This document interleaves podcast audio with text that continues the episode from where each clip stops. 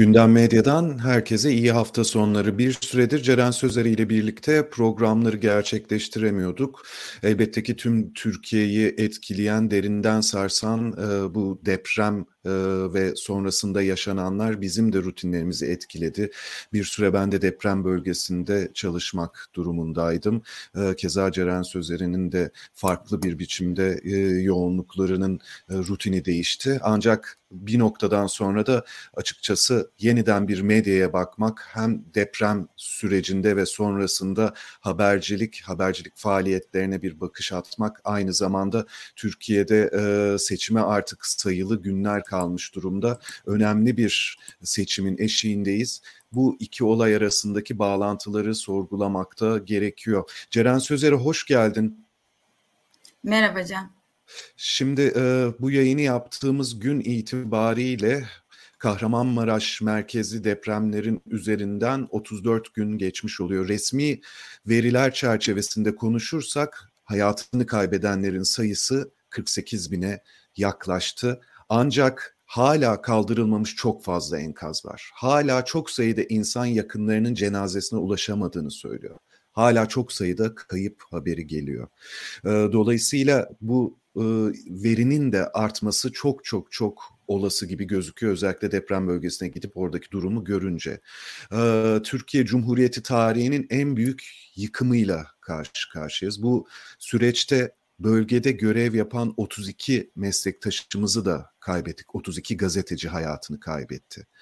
Kendisi hayatta kaldığı halde evini kaybeden, aile üyelerini kaybeden, şehrini, kentini terk etmek zorunda kalan, gazetecilik yapmak için ihtiyaç duyduğu, gereksinim duyduğu cihazlarını kaybeden, göçük altında kalan, arşivini, tüm arşivini yıllarca çıkan gazeteler, dergiler, haftalık gazeteler enkaz altında terk eden çok sayıda isim de oldu. Dolayısıyla belki önümüzdeki haftalarda biraz bu konuya da bakmak gerekecek. Ancak bazı soru işaretleri hala var. Özellikle bunun bir doğal afet değil de insan yapısı bir felaket olduğu medya tarafından, yaygın medya tarafından ya da medya organları tarafından yeterince sorgulanabildi mi? Bu soruyu sorarız bu program kapsamında. Ardından elbette ki arama kurtarma zafiyetlerine ilişkin çok fazla iddia vardı. O bölgedeki insanlar şoku atlattı, cenazelerini çıkardılar, toprağa verdiler. Belki de o akut dönemi e, atlattıktan sonra veya e, biraz daha o işin sıcağı geçtikten sonra yavaş yavaş kendi bireysel tanıklıklarını anlatmaya başladılar. Sosyal medyada çok dikkat çekiyor. Onların anlatılarındaki bu çaresizlik tablosunu açıkçası birçok medya organındaki haberlerde ilk günlerde görememiştik. İşin ve karanlığın boyutları sanki yeni yeni ortaya çıkıyor gibi düşünüyorum. Bilmiyorum sen o konuda ne diyeceksin? Aynı zamanda sürdürülmeye çalışan bir hayat var çadır sıkıntısı, konteyner sıkıntısı, temiz su sıkıntısı ve yeni bir inşa faaliyeti var. Biliyorsun Cumhurbaşkanlığı kararnamesi çıkmıştı ve bazı meslek odalarının örneğin Orta Doğu Teknik Üniversitesi Mimarlık Fakültesinin bile bu alelacele girişilen yeniden yapılanma faaliyetine ilişkin bazı itirazları vardı. Tüm bunları konuşuruz istersen. Ancak e, az önce de bahsettik 32 meslektaşımızı kaybetmiştik. E, istersen onları anarak başlayalım. Evet Can hem e, depremde hayatını kaybeden 32 meslektaşımız için e, hem de bu hafta çok değerli bir gazeteciyi çok erken bir yaşta kaybettik. İsmet Demirdoğan bir Ankara gazetecisi çok tecrübeli, çok nazik bir Ankara te, e, gazetecisi, çok iyi bir Ankara gazetecisi. Aynı zamanda da Rütük üyesiydi. bir dönem Rütük üyeliği yapmıştı CHP kotasından çok ciddi baskılara maruz kaldığını e, yani kişisel görüşmelerimizde en son konuştuğumuz zamanlarda e, anlatmıştı. Bütün bu baskılar ülkenin içinde bulunduğu durum gazetecilerin üzerindeki bu e, baskı rejimi e, maalesef e, insanların hani e, yaşam süresini de sanıyorum e, etkiliyor. Yani bu belki çok iddialı bir şey olacak ama e, maalesef pek çok gazeteci e, hani gazeteciden yıpranma payı diye bir şeyden bahsedilir ya birazcık bu gündemde e, gündemin içerisinde olmak o baskılara maruz kalmanın bir takım sonuçları da oluyor. E, tüm gazetecilerin yani ailesinin e, ailesine sabır diliyoruz tabii ama tüm gazetecilerin başı sağ sağ olsun. E, 32 gazetecinin de e, ailesinin başı sağ olsun. Yaralı gazetecilerin de umarım bir an önce e, sağlıklarına kavuşurlar e, ve diğer gazeteciler de senin de anlattığın gibi e, deprem bölgesinde aslında birer depremzede olarak ama bir taraftan da çalışmaya e, oralarda oradan haber geçmeye devam ediyorlar. Kimi saldırılara, kimi hala daha baskılara rağmen. E, önce o baskılardan birazcık bahsetmek istiyorum Can. İlk başta e, aslında senin de seninle de bu süreç içerisinde çok fazla görüşme imkanımız olmadı. Ee, senin tecrübelerini daha çok dinlemek istiyorum ama kısaca belki şöyle bir şeyden bahsedebilirim. Buradan gözlemlediğim kadarıyla orada gazetecilik yapmaya çalışan, e, iyi sevabıyla, şeyiyle, günahıyla bir oradan bir şeyler aktarmaya çalışan, e, canını dişine tıkan e, bir sürü gazeteci sayesinde oradan haber alabildik. E, ve fakat bir süre sonra yani o ilk şok atlatıldıktan sonra bu haberlerin yayılmaması için özellikle e, bir e, baskı rejimi kurulmaya başlandı. Gazetecilerin üzerine gözaltına alınma, e, orada çekim yapmalarını engelleme gibi uygulamalar başladı ve e, kimsenin pek dikkatini çekmedi. Bu süreç içerisinde iki tane tutuklanan, iki tutuklanan gazeteci e, oldu. Ali İmat ve İbrahim İmat Osmaniye'de tutuklandılar. Hala tutuklular. Dezenformasyon yasası kapsamında tutuklandılar. Yapmış oldukları tek şey sosyal medya hesaplarından gelen çadırların yeterince dağıtılmadığı, bekletildiği bir eleştiri oldu. E, neden bu iki gazetecinin ismini özellikle anmak istiyorum? Yani zaten tutuklu olmaları çok vahim bir durum. Ama bu gazetecilerden bir tanesi aynı zamanda daha önce Büyük Birlik Partisi'nin basın danışmanlığını yapmış da bir isim.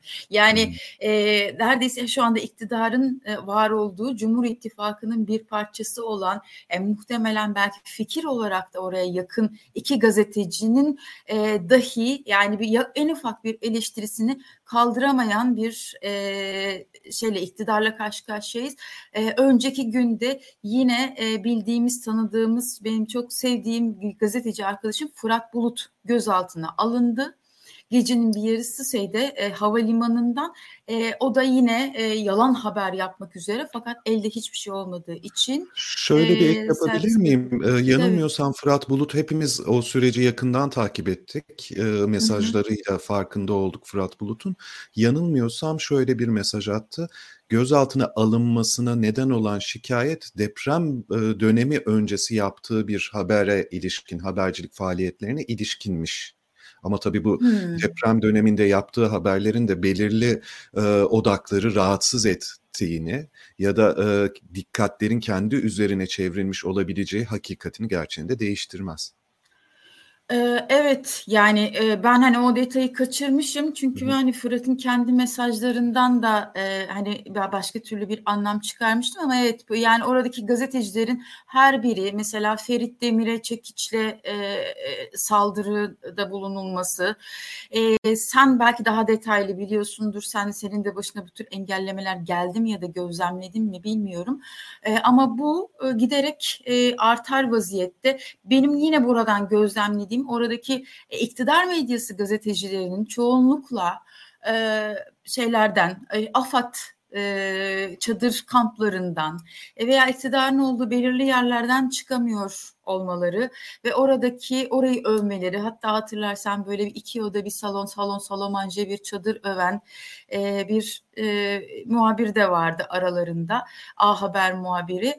Hı hı. E, yine oradan senin gibi oraya gitmiş gazeteci arkadaşlarımın gözlemlerinden e, iktidar medyasına çok ciddi bir tepki olduğunu e, öğrendim. E, yani herhangi bir şekilde insanlar belki eşyalarını, evlerini kaybetmişler. Ancak haberler yayılabiliyor. İnsanlar neyin ne olduğunu gayet iyi biliyor. İşte e, enkaz kenarlarında radyo dinleyenler ki bunların içerisinde en fazla e, yaygınlığa sahip olan TRT, TRT'ye ulaşabiliyorlar. TRT'ye çok ciddi bir öfke olduğunu duydum. E, bir taraftan da gazetecilerin ruh halini ben buradan böyle okudum Can ama asıl sende e, bilgiler. Yani açıkçası hepimiz travmatize olmuştuk ilk andan itibaren ekranların başında o çaresiz tanıklık çerçevesinde. E, lakin Ceren yani şunu söyleyebilirim hakikaten alana gidip görmeden olayın boyutları anlaşılamıyor. Ve e, hatırlarsın ilk günlerde yanılmıyorsam seninle bir program da yaptık yapmıştık ve e, hakkını teslim edelim meslektaşlar gerçekten zor koşullarda e, ve özellikle yaygın medyadakiler daha önce uygulanan otosansür ya da sansürün dahi dışına taşma pahasına ve çabasıyla yayıncılık yapıyorlar diye. Ancak alana gidince birkaç gün sonra şunu da görüyorsun aslında anlatılanlar ya da anlatılabilenler oradaki hakikatin çok küçük bir parçasıymış.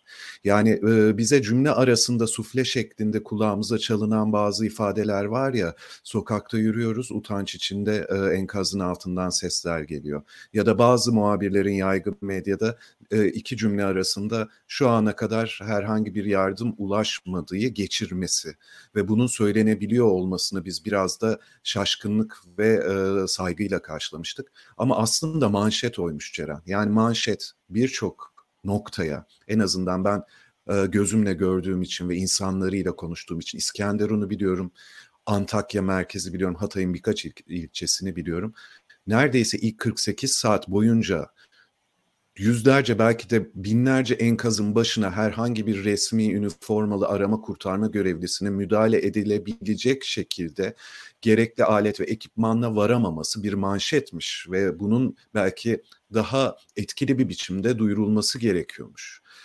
Çünkü o saatlerde tanıklıklarını dinledim oradaki. İlk anda ulaşan gazeteci arkadaşlarımın hepsi büyük bir çaresizlik içinde.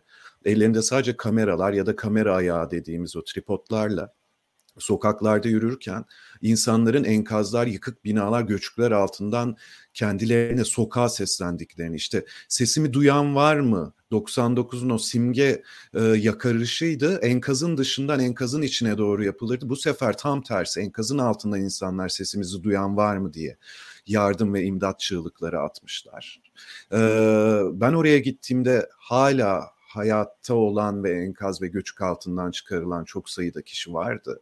Ve e, açıkçası o ilk akut dönem kafa karışıklığı organizasyonsuzluğun bir nebze hafiflediği bir e, dönemdi. Ama ona rağmen ulaşılamayan, erişilemeyen çok sayıda yıkıntı, göçük, hiç girilememiş sokaklar da vardı. Buna da tanıklık ettik. Dolayısıyla aslında söylenebilecekler çok daha fazlaymış diye düşünüyorum. İfade edilebilecekler, e, çizilebilecek resim bir nebze farklı olabilirmiş gibi düşünüyorum. Çünkü bura, şuradan da anlıyoruz. E, programa girişte de söyledim. İnsanlar cenazelerini toprağa verdiler. Şu an belki de o şok döneminden yaz dönemine geçtiler. Ve sosyal medyada senin de dikkatini çekiyordur o evlatlar, oğlanlar, kızlar, babalar, eşler, abiler, kardeşler yakarıyorlar. O ilk iki günün, üç günün hesaplaşmasını yapıyorlar hesap sorulmasını istiyorlar. E, dolayısıyla yeni yeni tanıklıklarla aslında resim bir kez daha gözümüzün önünde beliriyor. Şimdi medyanın sorumluluğu derken o ilk üç güne dair elbette çok zor koşullarda çok yoğun emekle çalıştı. Çok kötüydü koşulları gazetecilerinde. Onlar da birer afetzedeye birkaç gün içinde dönüşmüşlerdi. Onun hakkını teslim etmek lazım. Peki bir de e, mucize kurtuluş haberciliğinden bahsetmiştik. Sadece artık e, saatlerce bir inkazın başında bekleyip tek bir noktayı kapsayan yayınlar yapmak ama bir büyük resme, bir büyük kente, bir büyük enkazı sırtını da dönmek anlamında geliyordu bu tercih zaman zaman. E, ardından müteahhitler biliyorsun o e, ihmaller zincirinin son halkası. Onların gözaltına alınması, yakalanması, tutuklanması üzerinde durdu. Yaygın medyadan bahsediyorum. Ve fakat e, bölgede ben kimle konuşursam konuşayım. İşte Atilla Eren apartmanının enkazı altında e, hala babasının çıkartılmasını bekleyen günler sonra e, kişilerle konuştum. Onların o çocuklarıyla konuştum. Medya şöyle bir sistemleri vardı açıkçası. Tamam müteahhit suçlu ancak bu bir sistem sorunu değil mi diye soruyorlardı. Yani imar izinlerini veren, belirli bölgelere yapılaşma onayını veren Çevre Şehircilik ve İklim Değişikliği Bakanlığı. VİA'da e, yapı denetim kuruluşlarının özelleşmesini e, beraberinde getiren sistem e, ve kararnameyi imzalayan kişiler. Ya da meslek odalarının sorumluluklarını hafifleten ya da meslek odalarının bir nebze sistemin dışına taşıran yaklaşım, bakış açısı. Ya da e, aynı zamanda siyaset ve bürokrasiyle kurduğu ilişkiler sayesinde Semiren ve Pıtrak gibi bölgede çok büyük projelere imza atan yetersiz e, müteahhitler ya da onların kurduğu inşaat şirketleri, siyaset, bürokrasi e, ve bu inşaat rantı arasındaki o ilişki bunlar sorgulanmadan bütün bu resim eksik kalmayacak mı diye soranların sayısı az değildi. Belediye başkanları. Kaç tane belediye başkanı istifa etti? Bu kadar gün geçti. En az bildiğimiz kadarıyla şu an 48 bin can kaybı var. Sadece bu programı kayda aldığımız günden bir gün önce Adıyaman valisi görevden affını istemişti. O da sağlık sorunlarını gerekçe göstererek. Büyük ihmaller zinciri işte Kızılay'ın çadır satışından tut yardımın arama kurtarma görevlilerin bölgeye geç ulaşması ne kadar birçok bakanlığı birçok e, kamu kuruluşunu kapsayan ihmaller zinciri bu kadar yüksek perdeden yüzlerce kişi tarafından bizzat depremzedeler tarafından dillendirilirken kaç tane istifa görevden alma geldi şu ana kadar. Bu hesap sorma süreci gelişmezse bundan sonraki depremler için kim niye kendine çeki düzen versin? Hangi kuruluş yeniden organize olsun, organize etsin? Kimse eğer hesap vermezse bu sistem değişmezse bundan sonra İzmir'e beklenen büyük İstanbul depremine ya da Türkiye'nin bu farklı noktalarındaki e, sistemlere ilişkin kim ne yapsın? Dolayısıyla işte aslında medyanın bu soruları sormasının vakti geldi geçiyor ama işte yine 99 depreminde bir Veli Göçer vardı. Bu sefer belki onlarca sayısı yüzü geçen müteahhitler elbette ki gözaltına alınıyor, tutuklanıyorlar Belki yargılanacaklar, belki bir süre sonra aftan yararlanacaklar, belki iyi hal indirimleriyle aynen Veli, Veli Göçer gibi birkaç sene sonra çıkıp işlerine devam edecekler. Ama o zincirin diğer halkası Türkiye'yi işte bugüne getiren tamam eski binalar yıkıldı da o yeni yapılmış rant iştahıyla yapılmış o lüks sitelerin yıkılması ve o sistemi sorgulamadan e, yeni ölümlerin önüne nasıl geçilecek? Bir gün hepimiz ölmekten nasıl kurtulacağız? İşte medyanın buradaki görevi biraz da bu büyük resmi göstermek, bu büyük sistemdeki çarpıklıkları sorgulamak. Örneğin Nur Dağı'ndaki yanılmıyorsam ismi Yunus Kaya'ydı. Binaları çöken müteahhitin aynı zamanda Nurdağ Belediye Meclisi'nde AK Partili üye olması ve imar komisyonunun başkanı olması. Bundan daha iyi bir özet olabilir mi bu rant, siyaset ve e, bürokrasi arasındaki hatta. İşte tam da medyanın biraz da artık bunları sorgulaması. Bunu yapan gazeteciler yok mu? Var. Ee, özellikle merkezden açık veri kaynaklı çalışan çok sayıda kıymetli gazeteci ve araştırmacı var. Bazılarını ben de tanıyorum ama Hı. işte yaygınlıkları ne yazık ki bu sessizlik sarmalını aşık yaygın medyaya seslerini duyurmakta zorlanıyorlar. Son bir şey daha söyleyeceğim Ceren. Elbette ki işte çadır, konteyner eksiklikleri, hijyen sorunları, temiz su sorunları bunları dillendirmek gerekiyor. Bir de şuna dikkat çekmek lazım. Az önce de bahsetmiştim. Hızlı bir yapılaşmaya başlandı. Ee, Cumhurbaşkanlığı 24 Şubat 2023 tarihinde olağanüstü hal kapsamında yerleşme ve yapılaşmaya ilişkin bir kararname yayınladı ve bir anda yeni konut alanlarının e, TOKİ eliyle ihaleye çıkarıldığı bilgisini almaya başladık. Yani bir yerlere yeni kentler kuruluyor ama buna ilişkin de çok çok ciddi soru işaretleri var. E, açıkçası ODTÜ Mimarlık Fakültesi bir açıklama yaptı kapsamlı iki sayfalık. Fakülte dediğimiz şehir bölge planlama bölümü var e, mimarlık bölümü var, işte e, çeşitli farklı alt dallar var, endüstri tasarımı gibi. Onların bir e, itirazını haklı buluyorum ve şöyle diyorlardı. İmar plan süreçlerini devre dışı bırakarak yani yine plansız bir yapılaşma, büyük ölçekli bir plansız yapılaşmaya dikkat çekiyorlardı. Hızlı konut üretimine indirgeyen bu yaklaşımın sosyal donatılar ve kentsel altyapı açısından yetersiz gelişim alanları üreteceği, yıkım sonrası yaşanan sorunlara yeterli çözüm sağlayamayacağı, orta ve uzun vadede yeni sorunlara neden olacağı açıktır diye bir şerh düşüyorlar mekan üretim süreci plan denetimi dışına çıkartıldığı gibi kişi ve kurumların sürece katılımını da kap, e, sürece katılımına da kapatılmaktadır diye endişelerini belirtiyorlar. E, haberlerde ne kadar görüyoruz bunu? bu süreç e, ne, nasıl e, sorgulanıyor mu bu yeni ihaleler? Elbette ki soruları soranlar var ama e, dediğim gibi yani medya biraz daha iki boyutlu yaygın medyadan bahsediyorum. İşini hakkıyla yapan araştırmacı gazetecilerden ya da e, orada hala ter döken ve eksikliklere dikkat çeken kamuoyunu aydınlatma görevi ve kamuyu denetleme görevini sürdüren gazetecilerden bahsetmiyorum. Ama sorulması gereken çok soru var. Sorulması gereken çok soru vardı. Yöneltilmesi gereken çok soru vardı. Bir kısmı soruldu, bir kısmı sorulmadı.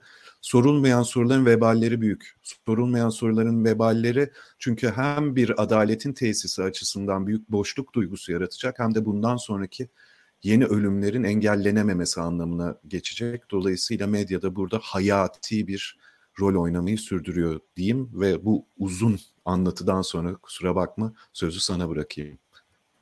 Yok Can ben de seninle aynı fikirdeyim fakat şöyle de bir başka gözlemim var. Ee, birincisi bu senin hesaplaşma bir yaz dönemi hesaplaşma e, dediğin e, bazılarını e, o zaman yine sosyal medya sayesinde duymuştuk ama e, şimdi daha fazla insanlar yani o enkazda e, yakınlarını kaybedenlerin anlattıkları var. Ve fakat e, yine bazı televizyonlarda bunların böyle altına acıklı müzikler döşenerek e, anlatıldığı aynı tür e, örneklere rastlıyoruz. Bu konuya bir dikkat çekmek lazım. Sanıyorum bu birazcık daha şu anda e, rating getiriyor. Suçlamak gibi olmasın e, bazı televizyon kanallarını ama e, orada yaşananların o acıyı daha da e, trajikleştiren bir takım unsurları kullanmaya devam ediyorlar. Diğer konuda ise ben açıkçası medyayı birazcık fazla dağınık görüyorum. Yani bu e, herkes işin bir ucundan bir şeyler yapmaya çalışıyor ve fakat bunların bir bağlam içerisinde geçmişiyle e, sonuçlarıyla değerlendirildiği e, haber sayısı çok az. Bir kere e, neredeyse her gün bir skandal patlatan e, gazeteciler var. Yani bir yandan bu kadar fazla skandal e, hani anormal o bu da mı olmuş? Aa bu da olmuş falan yani yok artık denilecek bir şeyde insanlar bu bilgi bombardımanı altında kimsenin böyle bir durumda e, zaten e, ne Kızılay Başkanı'ndan ne işte oradaki herhangi bir şeyden istifa etmesini e, beklemiyor. Yani Türkiye'de zaten bu istifa pratiği çoktan e, kaybolmuş durumda yani. Daha ziyade nasıl işlediğine dair yani ben her gün Kızılay'ın karıştığı bir skandalı görmektense bunları böyle derli toplu e, başı sonu olan yani hani örnek göstermek gazetecilikte belki bazı gazeteciler yazacaktır ama e, Financial Times'ın Rönesans rezidansı anlatan bir e, haberi yayınlandı. Başka bir takım buna benzer haberler de vardı. Ama ben binanın yapılış tekniğindeki yanlışlardan, orada oturan insanların o binaya ne kadar güvendiğinden, e, sorumlularından hepsinin olduğu bir e, başı sonu, e, bütün çerçevesi belli bir haberdi o mesela.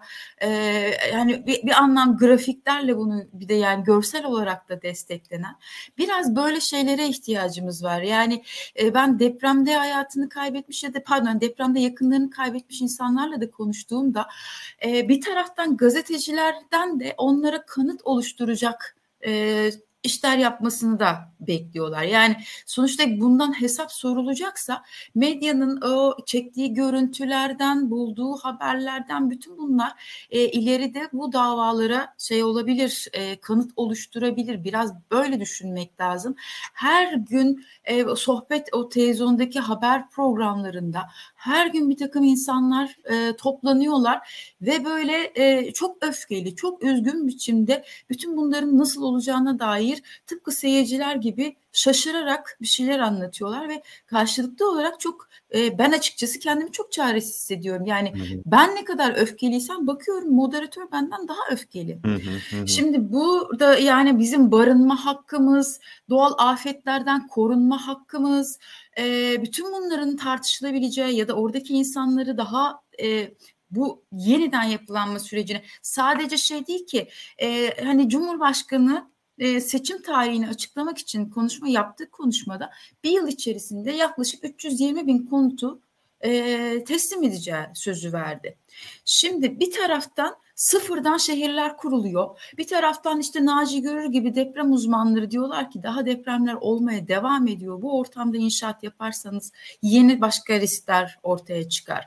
Bir taraftan başka e, şey, uzmanlar, jeoloji mühendisleri diyor ki oradaki şey değişti. E, fay haritası değişti. Yeniden bunu değerlendirmek lazım. İşte e, Ziraat Mühendisleri Odası oraların tarım arazisi olduğunu söylüyorlar. Bir başka e, çevreci gruplar ya da görüyoruz zaten gidip molozları e, işte tarım arazilerine su kaynaklarına dökerek asbestin yayılmasına neden oluyorlar. Şimdi böyle böyle bir sürü e, şey varken, başlık varken bunları başlı başına taşa yapmak yerine hepsini bunların içerisine boca edip peki bu sistem kimse de istifa etmiyor. Peki bu sistemden nasıl kurtulacağız? Hop seçim gelecek ee, yani şimdi artık geri sayıma başladı bazı televizyon kanalları, bazı haber siteleri. Seçim gelecek, seçim olacak ve kurtulacağız.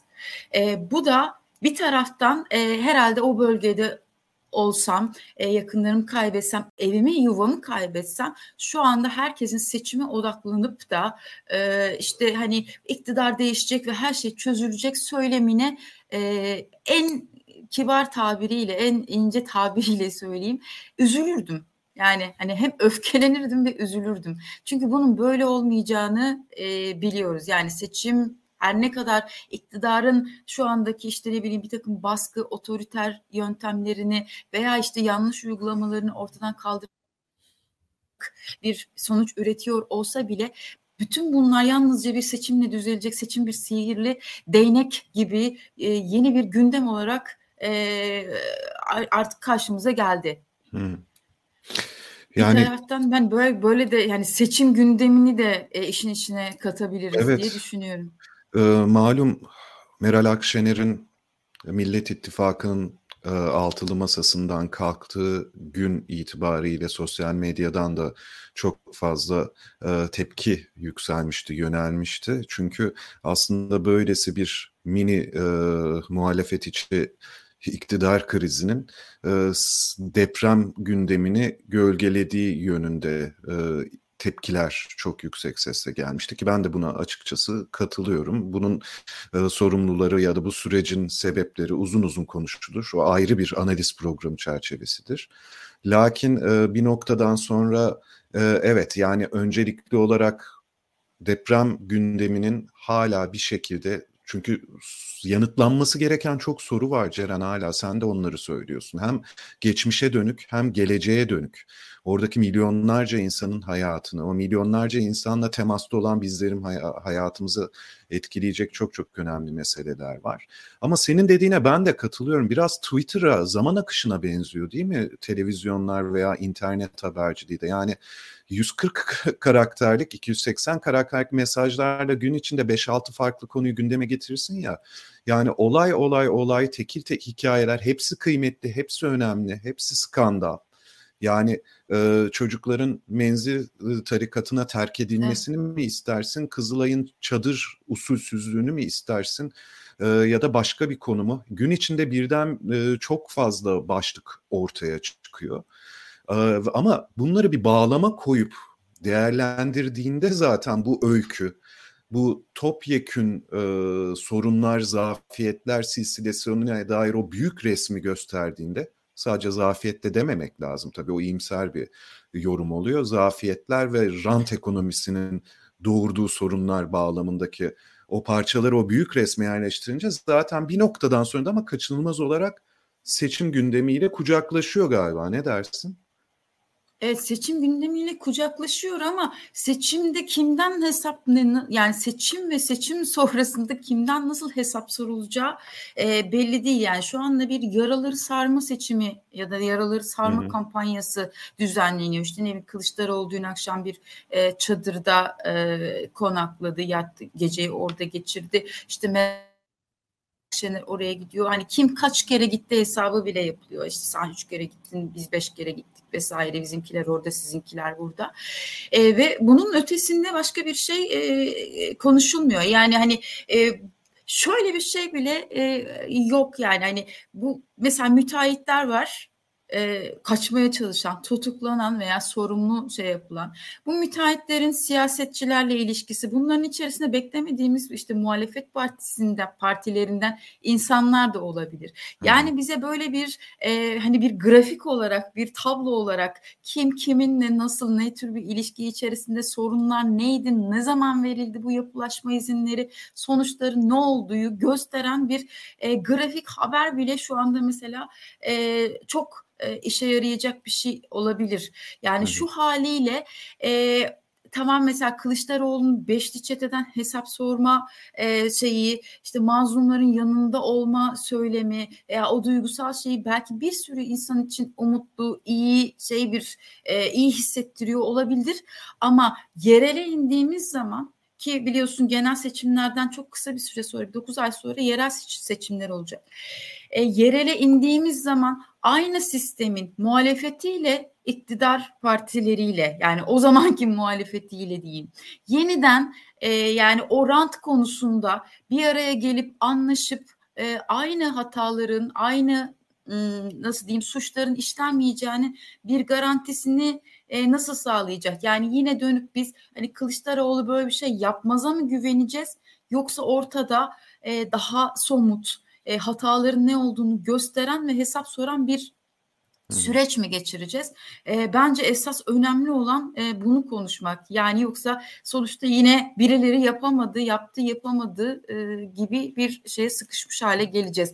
Meral Akşener'in dediği gibi ölümle sıtma arasında e, kalarak belki işte e, Bingöl depremi diye bir deprem yani yakın zamanda olabileceği e, ihtimali olan bir deprem. İstanbul deprem bölgesinde ve olacağı söyleniyor. Hani bu büyük bir risk hala tepemizde. Ülkenin başka yerlerinde de e, bir takım fayların harekete geçebileceği, büyük depremleri üretebileceği söyleniyor. Ve bütün bunların arasında biz sadece iktidarın değişmesinin e, bütün sorunları çözeceğini düşünüyoruz. Gündeme ya da seçime birazcık da böyle bakmak lazım. Hı hı.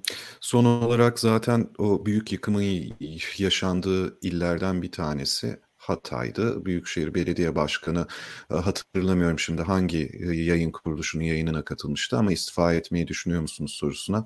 Neden sadece ben bedel ödeyeyim? Yani burada aslında çok sayıda insan var, sorumlular. Hiç kimse bedel ödememişken e, neden benim istifamı istiyorsunuz demişti ki kendisi son olarak son olarak uzun bir siyasi geçmişi vardır. İktidar Partisi'ne de uzanan ana muhalefet partisi üzerinden siyaset yapan, o saflarda siyaset yapan bir isimdi. Dolayısıyla senin bahsettiğin nokta çok çok önemli. Çoğu zaman işte hani paranın dini dili ırkı yoktur, ideolojisi yoktur diyoruz ya rantın da öyle olmaması için e, umarız e, bir takım kesimler ders çıkartır ya da hak talepleri biraz daha duyulur olur. Yoksa geçen gün bir tanıdığım artık İstanbul'da yaşıyor kendisi. E, oldukça yüklü bir miktara demir kesme makası almıştı. Arabasının bagajında bulunduracak. Ee, hakikaten kompresör ve hilti daha doğrusu jeneratör ve hilti bulundurmayı düşünen yurttaşlar var. Eskiden olsa dalga geçilirdi ama inan bana deprem bölgesindeki o çaresizliği görünce işte bizim büyük çaresizliğimiz diye bu örneklere bakıyorsun. Çünkü insanlarda 99'dan sonra belki ilk defa şu fikir uyandı.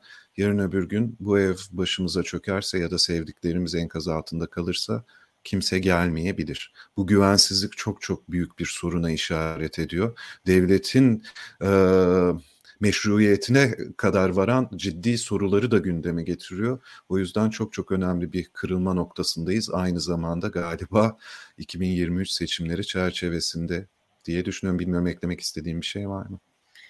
Yok bu seçime kadar zaten belki hani bu yayınlarla bunları hatırlatmaya e, gündemin gündemi nasıl aslında çerçeve ya da çerçevelerken nerelerin taştığına nerelere bakmak gerektiğini e, buradan bir dost uyarısı olarak e, bir dost eleştirisi olarak dostça bir eleştiri olarak ifade etmeye devam ederiz diye düşünüyorum.